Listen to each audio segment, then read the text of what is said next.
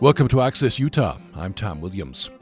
Ralph Vaughan Williams ranks among the most versatile, influential, and enduringly popular British musicians of his era. Throughout his wide ranging career as composer, conductor, editor, scholar, folk song collector, teacher, author, administrator, and philanthropist, Vaughan Williams worked tirelessly to improve the standards and quality of British musical life. We're familiar with such concert staples as uh, Fantasia, the Lark Ascending, a London Symphony, Songs of Travel, and Serenade to Music, among others. And this is the sesquicentennial year of Vaughan Williams' birth. Uh, American Festival Chorus and Orchestra is presenting a program of some of his most beloved choral and symphonic works. That's taking place this Saturday at 7:30 p.m. in the Daines Concert Hall on the USU campus. And there'll be a pre-concert lecture, "Bright Portals of the Sky: The Choral Music of Vaughan Williams," given by Drake University professor of music history Eric Saylor and that'll be uh, an hour before the concert at 6.30 you can get tickets at americanfestivalchorus.org eric saylor is a mentioned professor of history at uh, drake university um, professor of music history at drake university and author of several books including the just published uh, biography vaughan williams from oxford university press out uh, just this year. Eric saylor is former president of the north american british music studies association. Uh, professor uh, saylor thanks for joining us Hey, it's a pleasure to be here. Thank you, Tom. You're uh, speaking to us, uh, I guess, from what Des Moines area? Yep, from uh, the the basement of my home in Des Moines. We've got a oh. little fall break going on, so it's a pleasant day to be talking with uh, with you all in Utah. Well, very good. By the way, I was uh, reading the uh, you know reading from your book, and uh, you, you give acknowledgments, according to, uh, including to your family, and you promise them at the at the end of that that you'll come up from the basement now. Now that you finished your book. It's true. It took a little bit of time to uh, actually go ahead and live up to that promise, but we're we're making progress. Good. The the, the book's published now, so that's wonderful. Uh, how did you get into uh, English pastoral music in this era, and Vaughan Williams in particular? Well, it actually goes back a very long ways. When I was quite young, of all things, um, I was introduced to the British television show Doctor Who uh, when I was about 10 years old or so. A friend of mine saw it on repeats on Iowa Public Television, and he said, This is very strange and unusual. I think you might like it. So I watched it, and it hit that sort of line between something that was just familiar enough to make sense and just weird enough that you want to get back for more. And this was sort of my first point of contact with anything having to do with British culture in any meaningful way. And I was hooked from the very outset. And that took me to all kinds of British literature and movies and other television shows and other things like that. And so it became an interest when I was young. By the time I got into graduate school, it was still something that was sitting in the background of things that I had been interested in. And I realized fairly quickly that there was an awful lot of really impressive British music that was out there that was really under researched. It wasn't taken terribly seriously in the broader musicological community. And so it seemed like a fairly good area to go ahead and explore when I was beginning to do more advanced research for my master's thesis and doctoral dissertation. So that uh, that really kind of got the ball rolling for me in those respects. Vaughan Williams was someone who I had played a little bit, I had sung a little bit when I was a student, um, but then I, when I started to check out what the state of research was, I realized there was an awful lot of work to do. So I figured I might as well do some of it. What uh, what did you learn? I an awful lot. Maybe you can give us some highlights uh, in in your research. There there is. You point out you're the the first I think American writer to to do a biography, right?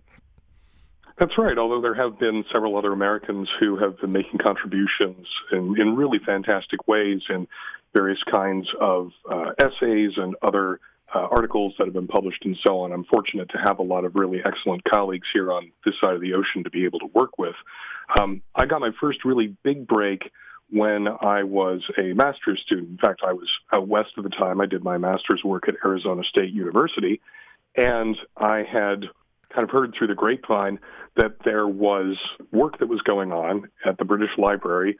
Uh, the, the head of music collections there putting together a collection of Vaughan Williams's correspondence, and I heard that it was a little bit behind schedule. So I thought that I might try to apply for a Fulbright scholarship on the basis of helping put this thing together. So, with the sort of confidence of youth, when you don't know that you shouldn't do a thing um, and that it's probably not a very smart idea, I simply wrote out of the blue to Hugh Cobb, who was then the director of music collections at the BL, and I said, Hey, I hear you're doing this project. Uh, I understand it's a little behind schedule. Would you like to have someone work for you for free uh, for a year if you know this Fulbright works out, and in exchange, you give me a desk at the library and access to all the scores and materials I need to complete my master's thesis on the on Vaughan Williams's Pastoral Symphony. And he said, sure. I went, oh well, that was easy, and uh, you know followed from there. I wound up not getting the Fulbright, but I did manage to go ahead and piece together enough other fellowships and um, and other monies to be able to make that work for that academic year. Many years later, I realized uh, what an incredibly silly idea that was to go ahead and actually just ask openly like that. And uh, Hugh said he regularly got questions like that about every week or so, and I asked what made him say yes. And he said I was the person who asked the right question at the right time, and I had the right kind of knowledge to be able to do it. So that kind of break was absolutely huge for me. It got me um, working with Vaughan Williams' correspondence and a lot of the primary sources and getting myself familiar with the main archival collections at the British Library that are there for Vaughan Williams' work. And I managed to go ahead and continue that for the next several years when I was doing my doctoral work at the University of Michigan and ever since working at Drake. Well, let's uh, have some uh, pieces of music uh, queued up before we go too much longer. Let's let's hear some uh, some Vaughan Williams. Uh, this I think is a fairly early piece, uh, "Fantasy on a Theme" by Thomas Tallis. Um, do you want to say anything about this? I've I've just I've selected just a couple of minutes, sort of right in the middle of the of, of the piece. Sure, it's it's an absolutely beautiful work. It's one of his um, first early successes. It had its premiere in 1910 at the Three Choirs Festival and uh, it's a it's based on a psalter tune. It's sort of like a hymn tune, essentially, by the great 16th century composer Thomas Tallis. He was William Byrd's teacher, and it's this beautiful, austere setting in a in a uh, medieval mode. It's a, Phrygian mode, and Vaughan Williams takes this particular melody, sets it up for two string orchestras and string quartet, and has this beautiful free treatment of it throughout. It's just an absolutely glorious work. Let's hear just a couple minutes here from the from the middle of the piece. Uh, this is Toronto Symphony Orchestra, Peter Oundjian uh, conducting. Let's hear this just a bit.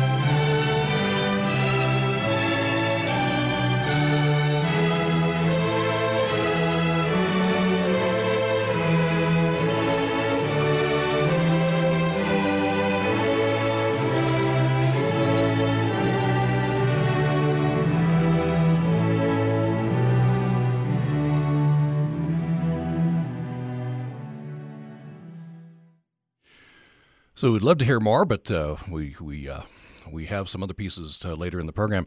That's uh, from uh, Vaughan Williams' uh, Fantasia, Tallis Fantasia. Um, so how would you situate Vaughan Williams' music in you know just overall classical music and, and in British music?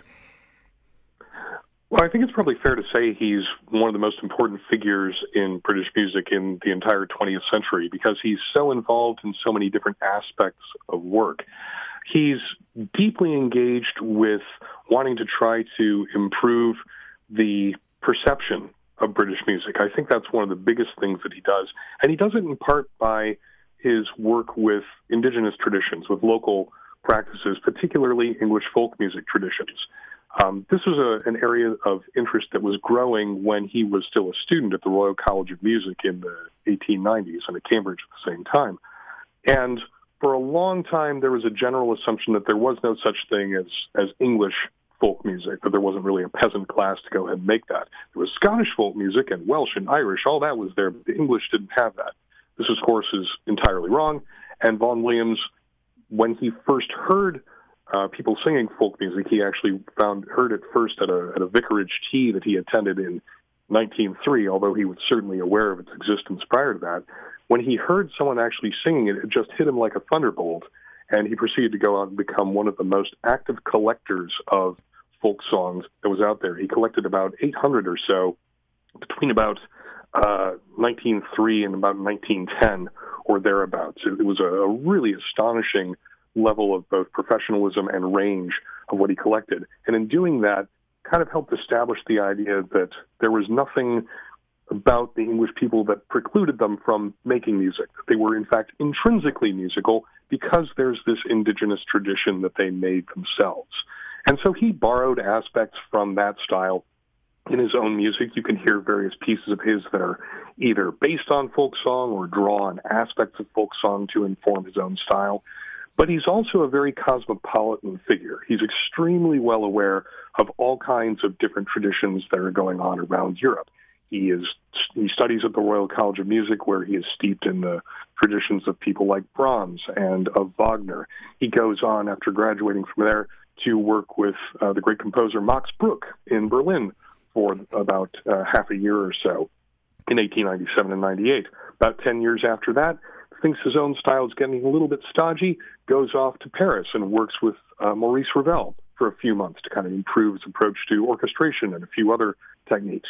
In between there, he takes on uh, the responsibility of editing a hymnal because he really doesn't like a lot of Victorian hymnody. He thinks it's all sort of sentimental slush and thinks people deserve better. So he spends two years working with hymn tunes of various kinds. So it's a huge range of stuff that he's engaged with, and they all come together to form this new idiom of his own expressive voice, which is really unlike almost anything else that's out there.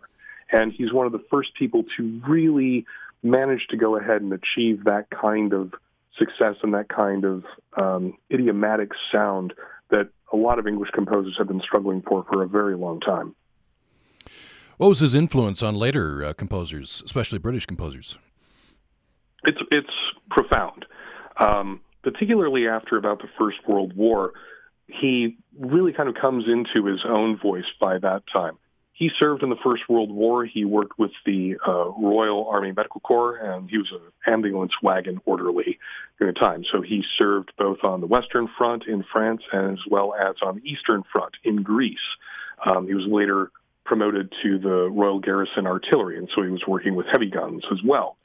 I think his experience in the war really made him look back on what he had done up to that point. And a lot of it was either fairly large scale, kind of maximalist, big works, or stuff that was very clearly influenced by one or two particular models. After the war, there's a really strong consolidation. His works shrink down in size and scale and scope, but they increase in many ways in their intensity. And what we get from this is a style that's often referred to as the English pastoral style. And that seems to be something that is wholly and entirely local. There's really almost nothing else like it out there. And for a lot of budding English composers, uh, they really respond to this hugely well and you know adapt aspects of this, copy aspects of it, and continue to try to compose in this style for the better part of the next two decades or so. You write in your book, uh, we're talking about Vaughan Williams out from Oxford University Press. We're talking with Eric Saylor, by the way, uh, professor of music history at Drake University. Um, you, you, say that uh, Vaughan Williams is a, is a figure of paradox and contradiction. One of those was you call the outdated assumption that his musical influences began and end with English folk song, and you talked about that that, that progression. What if you could expand uh, on that? What uh, uh, you know that um, I guess we have this popular conception, but uh, Vaughan Williams goes beyond that. He absolutely does. Um, I think it's it's that sort of case that we get with Vaughan Williams of people kind of loving him to death. There's that sense that you have sometimes when, you know, for example, if you're familiar with a particular band or singer or performer that you really, really like, there's part of you that really likes that a lot and you kind of want to share that with people. But if the person becomes, if the band or the performer becomes popular, well, then maybe there's that sense that, oh gosh, lots of people like him now. I'm not sure if it's quite special anymore, if that's something I should really be sort of, you know, admitting that I like. And there's a little bit of that tension, I think, with some of Vaughan Williams's music too. Um, and a lot of the critical community, there had been during his lifetime a real desire to try to figure out a distinctively English music. What would that be? How can we get an English composer or an English or a British kind of sound that's capable of taking its place alongside all of the other you know, works in the you know great Western European canon of musics? And there's that tension between wanting to go ahead and participate and yet also kind of enjoying to nurse the resentment of being on the outside. Vaughan Williams is someone who I think bridges that gap pretty neatly. He can draw upon lots of different practices and combine them in his own music so that it's not just narrowly English. There are certain authors and certain critics who want to see him that way and portray him that way. That's a very popular um, frame that he's put in relatively late in his life, from about, about 1950 on or so. You really see a lot of his early biographers do that kind of thing, portraying him as sort of a spirit of England personified in music.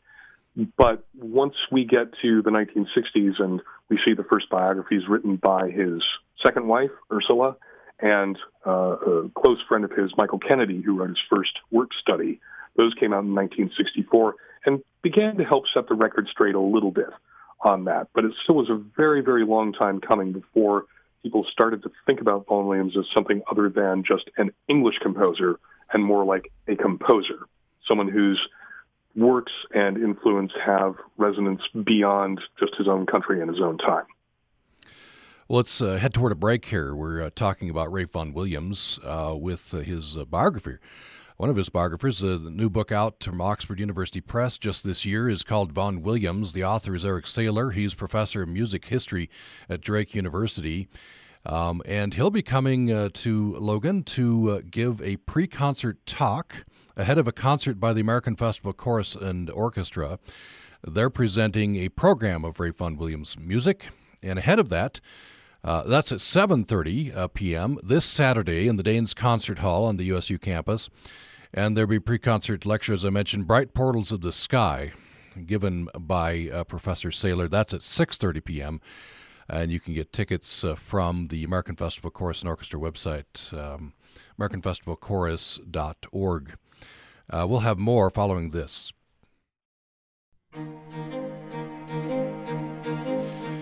You're listening to Access Utah. I'm Tom Williams. We're talking about music, specifically the music of Ralph Vaughan Williams, great uh, British composer. And we're talking with uh, Eric Saylor, who's professor of music history at Drake University. Among his books is uh, the book just out this year from Oxford University Press called Vaughan Williams. And uh, Eric Saylor will be giving a pre concert uh, lecture called Bright Portals of the Sky, the choral music of Ralph Vaughan Williams. That's at 6.30 p.m. on Saturday in the Daines Concert Hall on the USU campus. Then uh, the concert by the American Festival Chorus and Orchestra uh, follows at 7:30 p.m.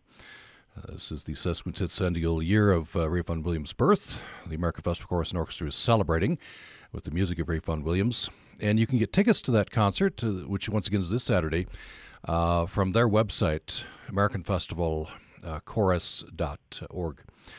So, uh, Eric Saylor, I want to uh, begin this segment of uh, the program here with uh, some more music of Ralph Vaughan Williams. This uh, I just selected the beginning minute or two from the fourth movement of the London Symphony, or it's called a London Symphony, right? Uh, anything you want to It say is, about this?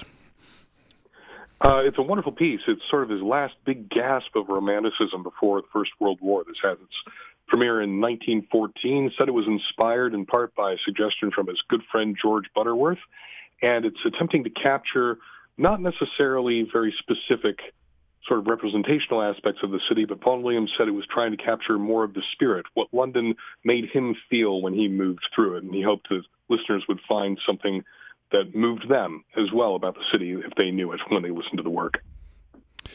All right. Uh, well, let's uh, hear uh, just uh, just a bit of this, one or two minutes.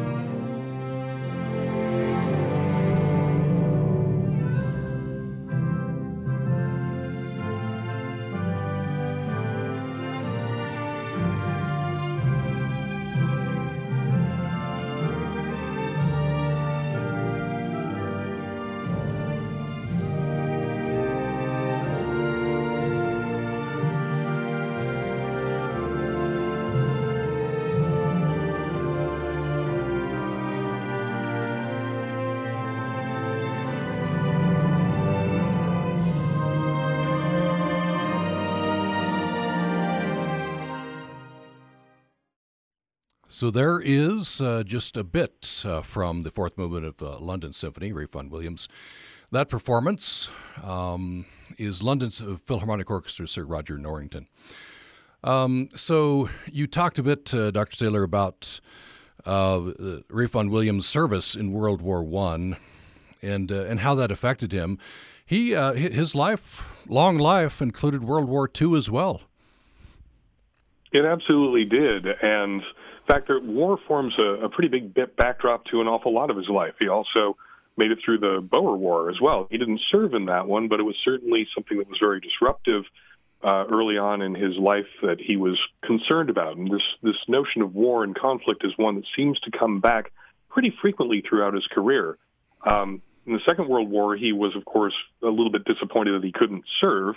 Uh, certainly was far too old to go ahead and do that then. And then technically, he was too old to do it in the First World War. He actually volunteered at the age of 42, um, and he could have gotten out because the conscription limit was at the age of 40.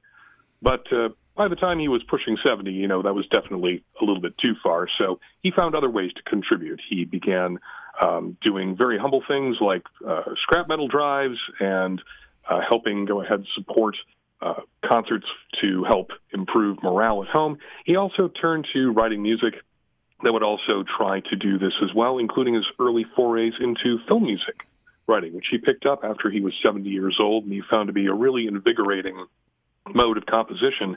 And he did a lot of it for propaganda films, basically things that were put together for groups like the Ministry of Information uh, at the time that were meant to go ahead and either try to help improve morale or to go ahead and provide explanations for things that people should be doing during wartime. What was about film music that he found invigorating? Well, he really liked the um, the limitations that it provides. He said at one point, you know, when you're told that you need 30 seconds of music, they don't mean 31, they don't mean 29, they mean 30. Uh, that's what you have to do. He said it was great for students who were apt to be dawdling in their ideas or think that everything that they write is is an immortal masterpiece. It's not, and you need to be able to figure out how you can go ahead and cut that down. He said he also liked sometimes the challenges that came um, because he composed film music a little differently than than most people do. Um, a lot of the time, there's a there's a technique that's sometimes referred to as Mickey Mousing. That is to say, you, you get to see a, a rush of the of the film that's happening, and you will compose to specifically to the scenes that you see in, in the film. Vaughan Williams did a little bit differently. He had a description of what the scene was going to be like, and then he would go ahead and write music for that, and then he'd go back and forth with the music director based on things like, okay, we thought the scene was going to be this long, now it's been cut down. Also, uh, we got a great shot of some sunlight glinting off the water at this particular point. Can you go ahead and put something in your music to go ahead and reflect that and knock out 10 seconds while you're at it? Um, you have 10 minutes to do this. Oh, okay. So he would wander off for a little bit, give the orchestra a break, take away about, you know, eight measures, and then add a little uh, passage for harp and piccolo, and then boom, there you got some sunshine reflecting off of the water, and everybody gets to come back. They've had their break, they're happy, and now you've got something that sounds totally different. So he he really loved the flexibility of that. It was a little bit like the way that people write ballet, that kind of collaborative aspect, and he thought that film provided uh, the kinds of opportunities for dramatic, um, you know, expression that even Wagner hadn't dreamt of. Uh, you write uh, that Vaughan Williams was a great champion and advocate for amateur uh, music making. In fact, you uh, you've written a very interesting blog uh, post on the Oxford University Press blog called "Ralph Vaughan Williams and the Art of the Amateur," in which you uh, you you muse about the appeal of such programs as Americans America's Got Talent. How, what would Vaughan Williams have thought of something like that? I think it's kind of hard to say. For stuff like that, it's there's a little bit of maybe hope that people uh, who participate in this are going to be able to use this to sort of launch a professional career. I mean, we've certainly seen that with shows like American Idol, or you know, on the other side of the pond, you've got things like the Great British Baking Show, where amateur bakers then maybe go on to release a cookbook or something like that.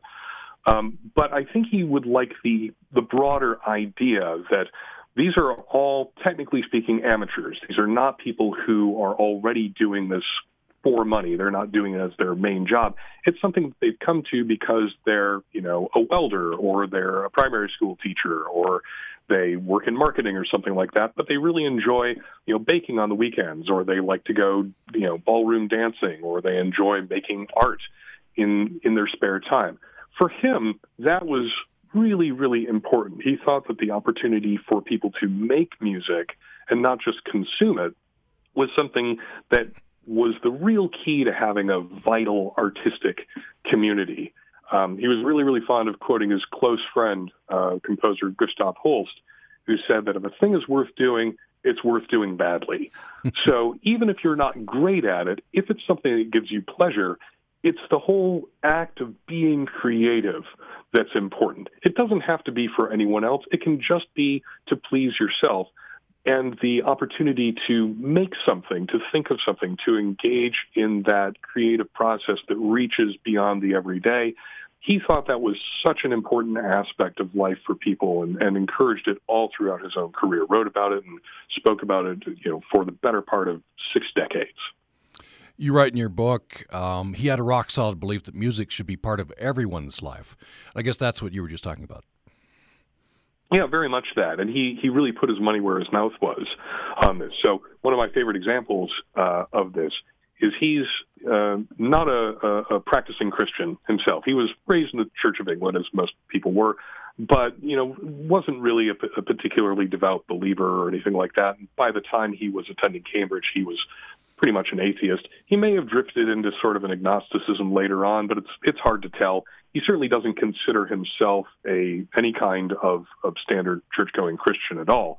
And yet, um, as I mentioned a little bit earlier, he takes two years to go ahead and edit this volume of hymns that becomes the English hymnal. It's this extremely wide ranging and very imaginative collection. It draws upon um, church music and hymns from all throughout Europe and the United States. He commissions new works for it from contemporary composers. He takes folk songs and arranges them in new hymn settings because he felt that a lot of people only got their exposure to music. The only contact they ever got with music was when they went to church on Sunday.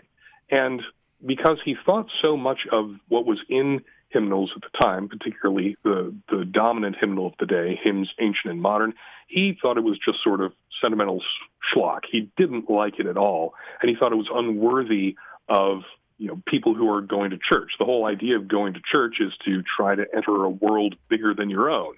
And if the music doesn't help you do that, well, then it's not good music. So he takes it extraordinarily seriously and wants to ensure that for these people who only have this kind of contact, that they should have some jolly good music to go ahead and be able to perform when they're there. And I think that's really telling, something that he doesn't even subscribe to philosophically or um, or religiously, he knows and understands is important to people and that they deserve to have a high quality experience when they are trying to engage with something bigger than themselves.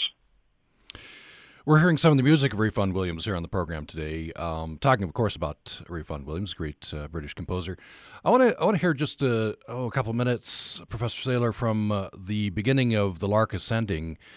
Um, and I think if people don't know Vaughan Williams, you know very well at all, they they probably have heard of the Lark Ascending, maybe one of his most famous pieces. You know, what do you want to say about this?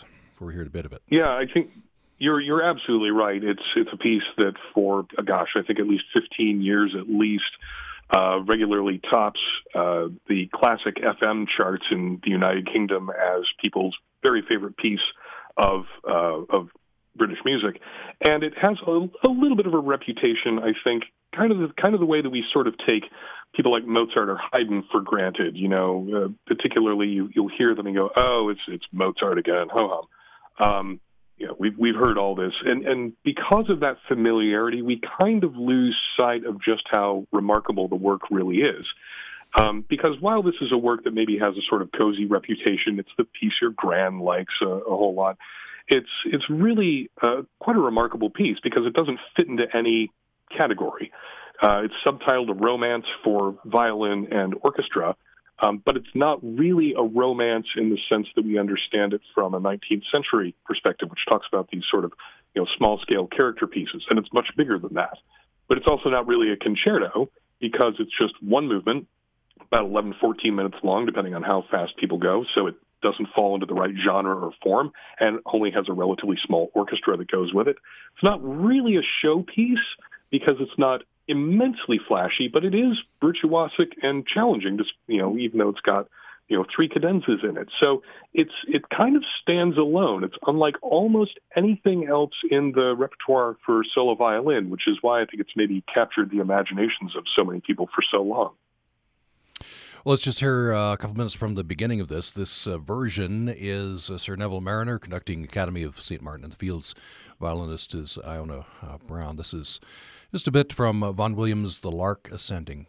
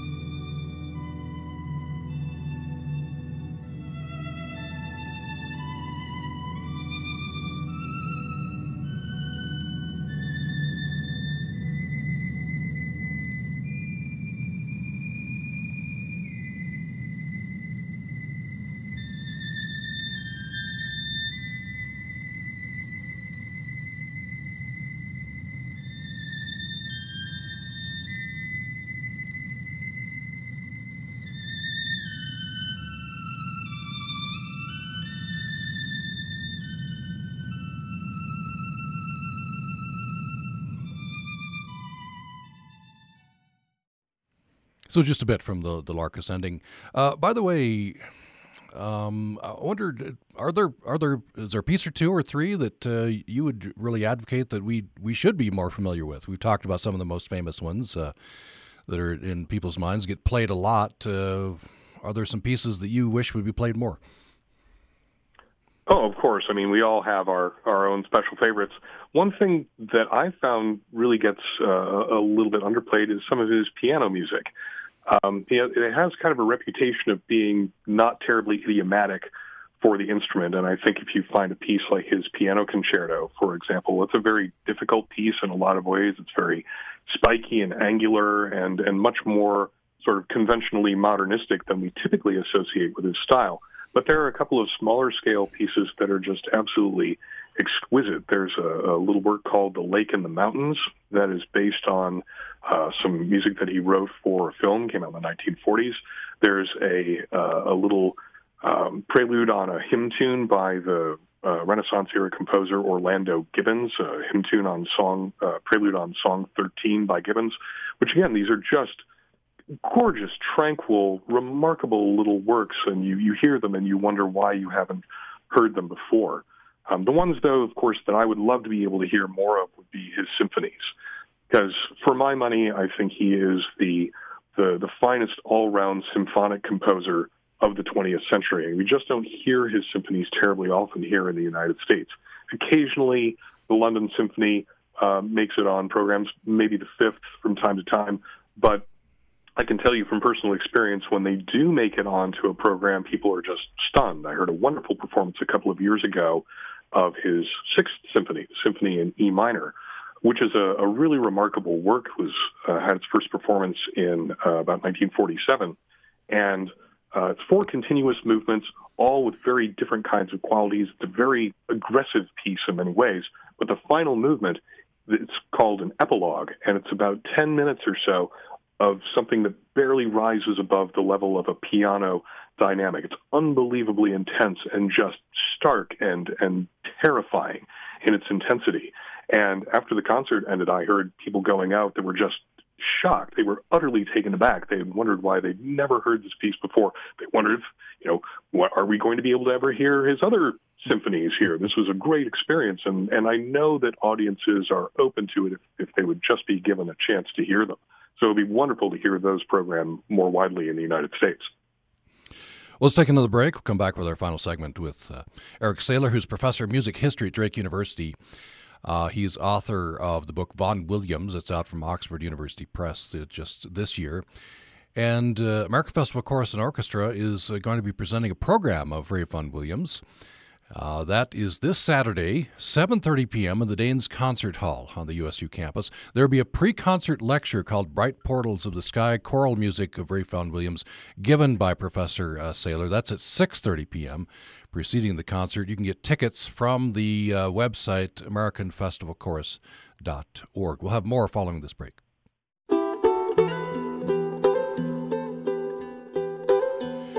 Thanks for listening to Access Utah. I'm Tom Williams. We're featuring uh, conversation and music of Vaughan Williams, great British composer, on today. That's ahead of a concert to be given by the American Festival Chorus and Orchestra.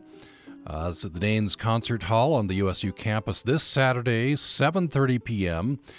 And there'll be a pre concert lecture, Bright Portals of the Sky, the choral music of Ralph Vaughan Williams, given by Drake University professor of music history Eric Saylor. That's at 6.30 p.m., uh, preceding that concert. And you can get tickets from the website American Festival Orchestra, American Festival Chorus, rather, dot org.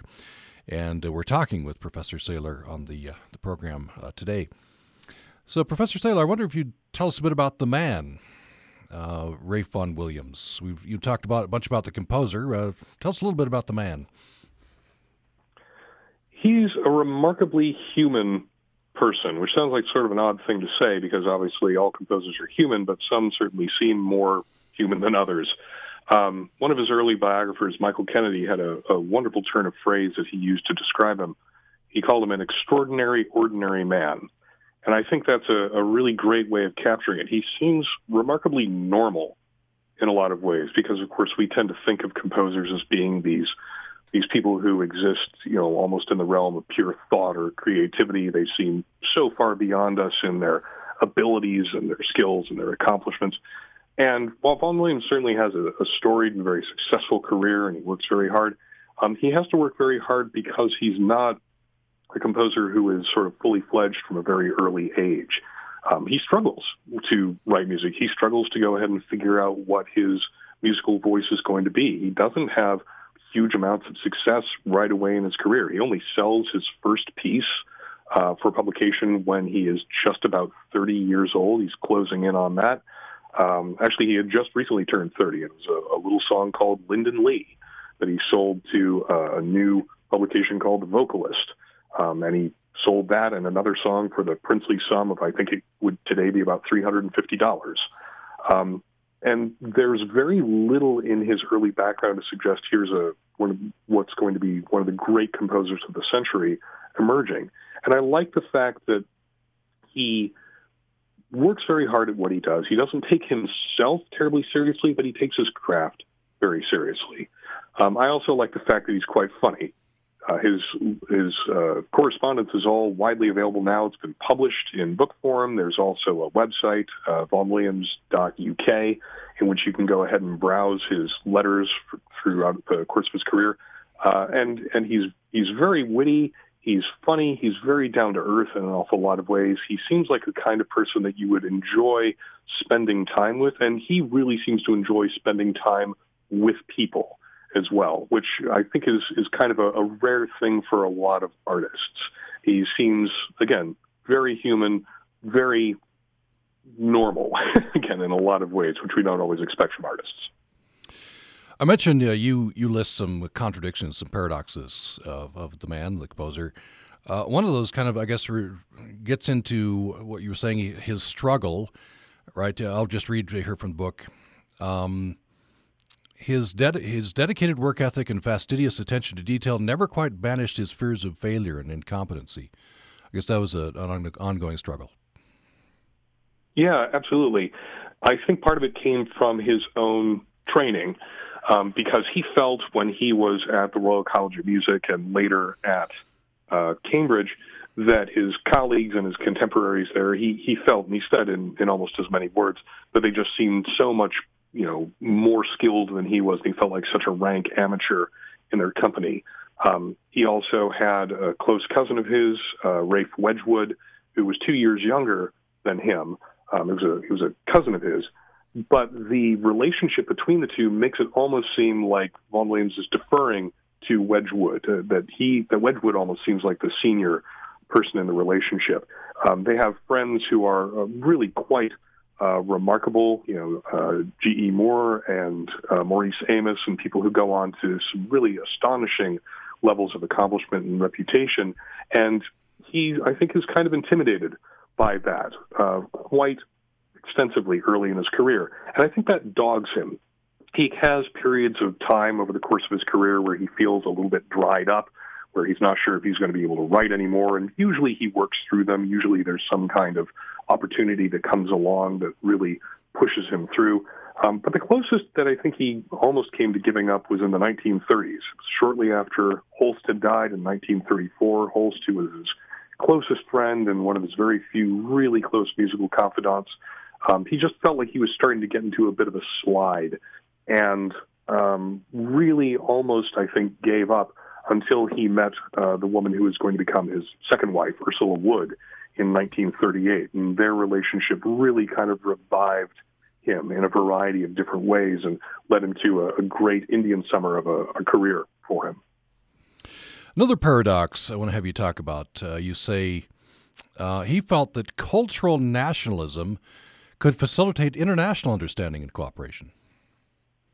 Yeah, it's sort of a strange thing to go ahead and say because it doesn't seem like the two things should go together. When we talk about nationalism, oftentimes there's that undertone that this is sort of a chauvinistic kind of thing, a big jingoistic flag waving, my country is better than yours kind of quality.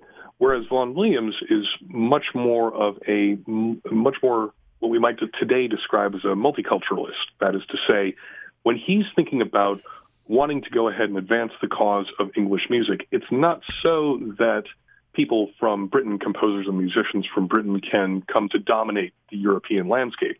What he wants to have them do is to take their place at the table with the rest of uh, composers from European nations, whether it's France or Italy or Poland or Scandinavia or Germany or where have you, because for so long, a lot of the music that was created in England was sort of secondhand. It was, um, you know, der- derived from a lot of what was popular elsewhere. What he felt was that you could go ahead and develop the practices of your own nation and uh, allow the composers there to find their own voices so that when they did, they can not only take their seat uh, with other composers in the rest of the world, but they will have something special to go ahead and bring to that table as well. And in so doing, it enriches the musical and artistic world out there for everyone. And this was something that was very important to him. He also carried that over into his political beliefs. He was an early advocate for uh, federal union, which was a sort of proto United Nations. It was an idea of a sort of United States of Europe. So it's an unusual kind of nationalism, one which sees a kind of local distinctiveness as being something that makes the whole world richer when you bring it together with other countries and traditions as well. We're moving toward the end of the, the hour here. I wonder, uh, anything else you'd like to say about uh, Vaughan Williams? Uh, anything you'd like to say summing up, I guess, the man, the composer? Well, again, I think there's there's so much to him that is just fascinating in any number of regards. Someone who is creating a tradition of uh, his own out of a lot of disparate parts where we don't expect them all to work together. Someone who cares very deeply about music making at all levels, from the most experienced professional to the rawest amateur. Someone who believes that everybody should be able to have music and to be able to make it and enjoy it for themselves. And someone who I think, as far as composers go, honestly perhaps loves music more than almost any other figure that I've come across. It's not just a job for him, it's a calling, it's a duty, and it's a pleasure for him. Well, I want to go out with a with a piece, but uh, so just alert people to the um, to the concert. It's a, a concert of uh, music of Vaughan Williams, presented by American Festival Chorus and Orchestra, and that is Saturday, 7:30 p.m. in the Daines Concert Hall on the USU campus. There'll be a pre-concert lecture about the choral music of Ralph Vaughan Williams, given by Drake University professor of music Eric Saylor. That's who we've been talking to on the program here today. That's at 6:30 p.m., just an hour preceding the, the concert. You can get tickets from uh, their website, American Festival or uh, Chorus, AmericanFestivalChorus.org. Um, so, uh, and I should mention the book, uh, Vaughan Williams is the title of the latest book from uh, Professor uh, Saylor. Other books out from him as well. Um, I want to go out with just a bit from uh, Serenade to Music. Professor Saylor, anything you'd like to say about this? Uh, it's, it's, one of the most beautiful pieces of music that he ever wrote. It takes the text from uh, Merchant of Venice when Lorenzo is talking to Jessica on the banks of Belmont and speaking of music and what it means to him. And I think there's there's more than a little bit of subtext here about what it means to Vaughan Williams because to have this kind of discussion so directly expressed about music would have been one of the most intimate and meaningful kinds of confessions he could possibly have made. And it's just an absolutely exquisite work, originally written for 16 hand-picked soloists and orchestra, um, and has gone on to become one of his most beloved works of all time.